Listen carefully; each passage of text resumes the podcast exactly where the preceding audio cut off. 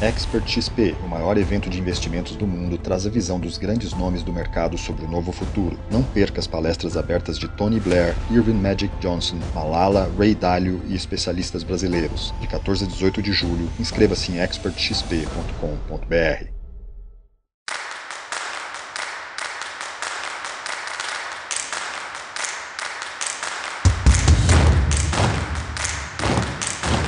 Editora Globo e Época Negócios apresentam Neg News, o podcast que analisa os temas mais quentes da nossa época.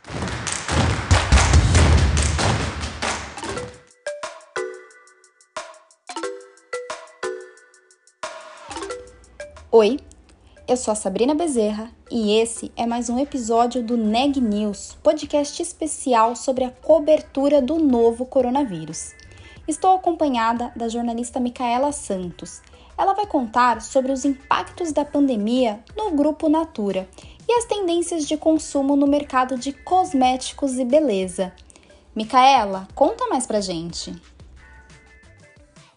Depois de concluir a aquisição da Avon em janeiro deste ano, tornando-se a quarta maior companhia de beleza do mundo, a Natura anunciou recentemente um ambicioso plano de sustentabilidade que deve envolver todas as marcas do grupo pelos próximos anos. Além disso, a empresa inaugurou em junho uma loja física da Natura na Malásia em meio à pandemia de coronavírus. Para entender os impactos da pandemia no grupo, eu conversei com o CEO Roberto Marques, que também falou sobre as tendências e mudanças de consumo no mercado de beleza. Vamos ouvir a entrevista que você falasse um pouco sobre quais foram os impactos da, da pandemia no grupo, né? Como o grupo está em vários países, então cada país sentiu é, de forma diferente. Então, queria que você contasse um pouco sobre os desafios que o grupo teve nesse momento. Olha, Micaela, assim, os desafios têm sido enormes, né? E óbvio, como todas as empresas estão vivendo isso, é, por sermos um grupo agora global, a gente começou a, a, a, lidar com a pandemia e com os impactos da pandemia logo no começo do ano na Ásia, né, onde a gente teve os primeiros impactos na China, Singapura, Hong Kong. É, depois a gente viu, na verdade, o, o, vamos dizer, o foco da pandemia é, se movendo para a Europa, onde a gente tem uma parte importante do nosso negócio, tanto como Avon, como Body Shop e Iso, em função aí dos fechamentos de mobilidade, é, nós tivemos fechamento de lojas é, em várias geografias durante aí um período. Depois a pandemia chega na América do Norte e depois para a América do Sul. Então a gente tem visto essa trajetória e acompanhando e tendo aprendizados importantes, né? O que a gente viu, obviamente, é que você tem um primeiro impacto, que é o fechamento de mobilidade, etc. e tal, mas o que nós vimos também, os negócios mostraram muita resiliência de mudar as formas de operar. Então, o que nós vimos durante esse período foi, onde a gente não podia operar com lojas, um crescimento exponencial da parte de e-commerce. Uh, e uma coisa muito bacana, porque uh, mesmo agora que as lojas começam a voltar, uh, o nível que a gente chegou de e-commerce está diminuindo, mas não volta para o mesmo patamar antes da crise. Então, ele mudou de patamar. Então, isso é legal porque, na verdade, ele traz uma, um sentido de, de, de multicanalidade interessante para o nosso negócio, que é um negócio mais resiliente. E a mesma coisa a gente sentiu na venda por relação, através das consultoras e representantes. Aqui elas têm um papel duplo, elas têm um papel de venda e elas têm um papel de distribuição, de logística, de chegar, às vezes, produtos em endereços que às vezes nem o correio chega. Né? Então, essa resiliência do canal de venda direta, que é um canal, primeiro, de confiança do consumidor, que tem esse aspecto de poder chegar em, em lugares, em regiões, em endereços que às vezes o próprio correio não chega e elas mesmo passaram a trabalhar com muito mais eh, de maneira digital.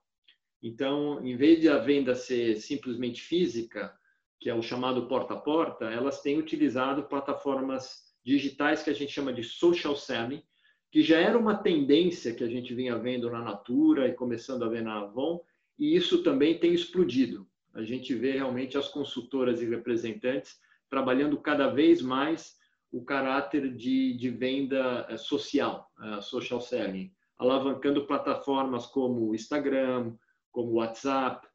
Então, o, o que antes era revista só física, agora a gente tem uma revista digital. Então, ela passa essa revista digital para os contatos dela através do WhatsApp. E ela consegue tirar pedidos, etc. Então, fazendo todo o trabalho que antes era feito só num ambiente físico, agora é feito num ambiente físico e num ambiente digital. Essa mudança estrutural a gente vê com muito bons olhos, porque é uma mudança que vai trazer modernidade, vai trazer mais produtividade para a consultora, para a revendedora, uh, e isso está sendo muito bacana de a gente observar.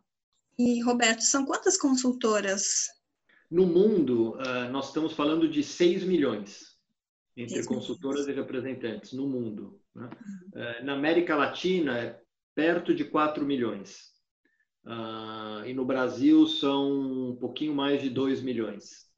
Uhum. Uh, então, esse é o, é, ou seja, é um grupo é, absolutamente é, grande e um grupo que também tem um, um papel social, né, Micaela? A gente, isso, por exemplo, a gente historicamente sabe que no momento de crise, no momento de, de perda de emprego, onde as pessoas têm que buscar alternativas de renda, esse lado empreendedor da venda por relação, da venda direta, é altamente é, poderoso. Né? E a gente tem facilitado muito essa entrada delas é, é, na rede. Então, antes, um processo de cadastramento de uma consultora, às vezes demorava duas semanas, três semanas, hoje é feito em menos de uma hora, porque ela é feita digitalmente. Então, isso também tem criado uma possibilidade de inclusão e de ajudar um pouco em vários países do mundo que vão passar por um, um, um processo de recessão, uma alternativa de, uh, de renda uh, para essas uh, consultoras e revendedoras. E a partir desses desafios, né, desse crescimento do, do e-commerce e tudo mais, é, como que vocês pretendem usar isso daqui para frente? A gente quer, a gente sempre acreditou nisso, Micaela. A gente sempre foi muito é, fãs dessa, desse conceito de venda de relação, porque a gente acredita muito que isso é um diferencial, em que antes acontecia simplesmente num ambiente offline e agora ele se transforma para ser num ambiente offline e num ambiente online também. O que a gente é, visualiza é que essas consultoras e revendedoras se transformam, se transformem em micro-influenciadoras. E é isso que tem acontecido, onde elas têm um valor agregado a passar como é, é, sugestões de uso de produto, de como melhor usar, de recomendações de produto, que sejam coisas relevantes e autênticas, porque elas trazem uma verdade que às vezes é diferente de uma celebridade é, fazer uma propaganda de, uma, de um produto, etc. Aqui você está falando de pessoas que não somente estão é, é, muito mais próximas do produto e próximas da, dos, dos, consumidores que trabalham com ela, mas tem um lado também social muito importante, de transformação de vida dessas pessoas. Né? Então, uh, acho que tem também esse olhar da importância desse, desse canal e desse, dessa transformação que a gente está vendo. Então, esse lado do social selling, da digitalização, da multicanalidade que a gente está vendo, é, é uma das coisas que a gente vê como um dos benefícios que talvez a gente esteja aprendendo com essa crise e a gente quer colocar cada vez mais foco uh, uh, dentro uh, dessa dessa multicanalidade que a gente está começando a viver e, e vai continuar acelerando mesmo depois da crise. E nesse cenário pós-coronavírus, assim, pensando agora na flexibilização do isolamento em alguns países, né, é, que vocês estão inseridos, vocês já estão preparando algum plano de retomada, alguma coisa nesse sentido? Sim, a gente tem visto alguns países a reabertura de lojas e a gente tem feito com muito cuidado, seguindo a ciência, seguindo as recomendações de classe médica com relação à proteção tanto dos nossos colaboradores dentro das lojas, com máscaras, com luva, com, evitando contato próximo, mas a gente tem sim é, seguido aí a, as recomendações e reaberto é, muitas das lojas nos países que diminuíram aí o isolamento então, a gente tem trabalhado nisso, tem também começado a abrir os nossos escritórios, também seguindo um, processo com bastante cautela, um, uma primeira utilização em torno de 10 a 20% da capacidade dos escritórios, com, com, muito foco em higiene, com muito foco em distanciamento, com uso de equipamentos de proteção, para ter certeza que as pessoas se sintam bem em, em, em estar nesses ambientes. E continuamos privilegiando quem pode continuar trabalhando de casa, quem não precisa estar nos escritórios, que assim o faça.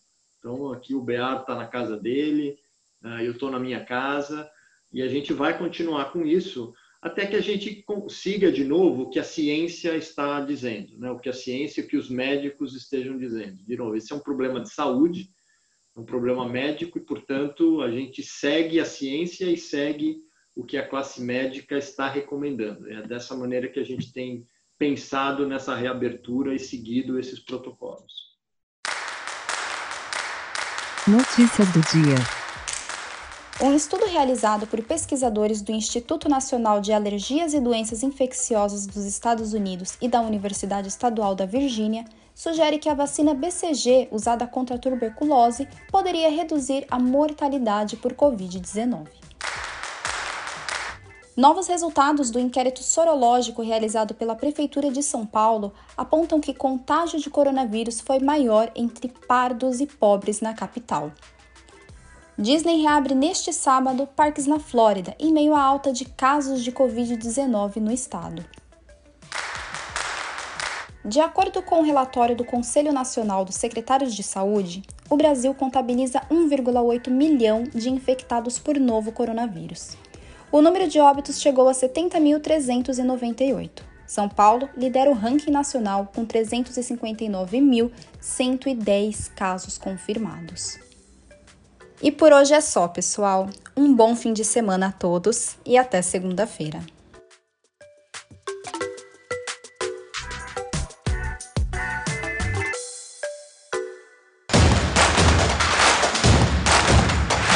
Esse podcast é um oferecimento de Época Negócios.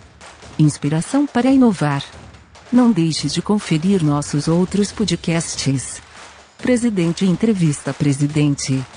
The Office. E os negócios da nossa época. Ouça, acompanhe, compartilhe. Vamos fazer deste podcast o nosso ponto de encontro.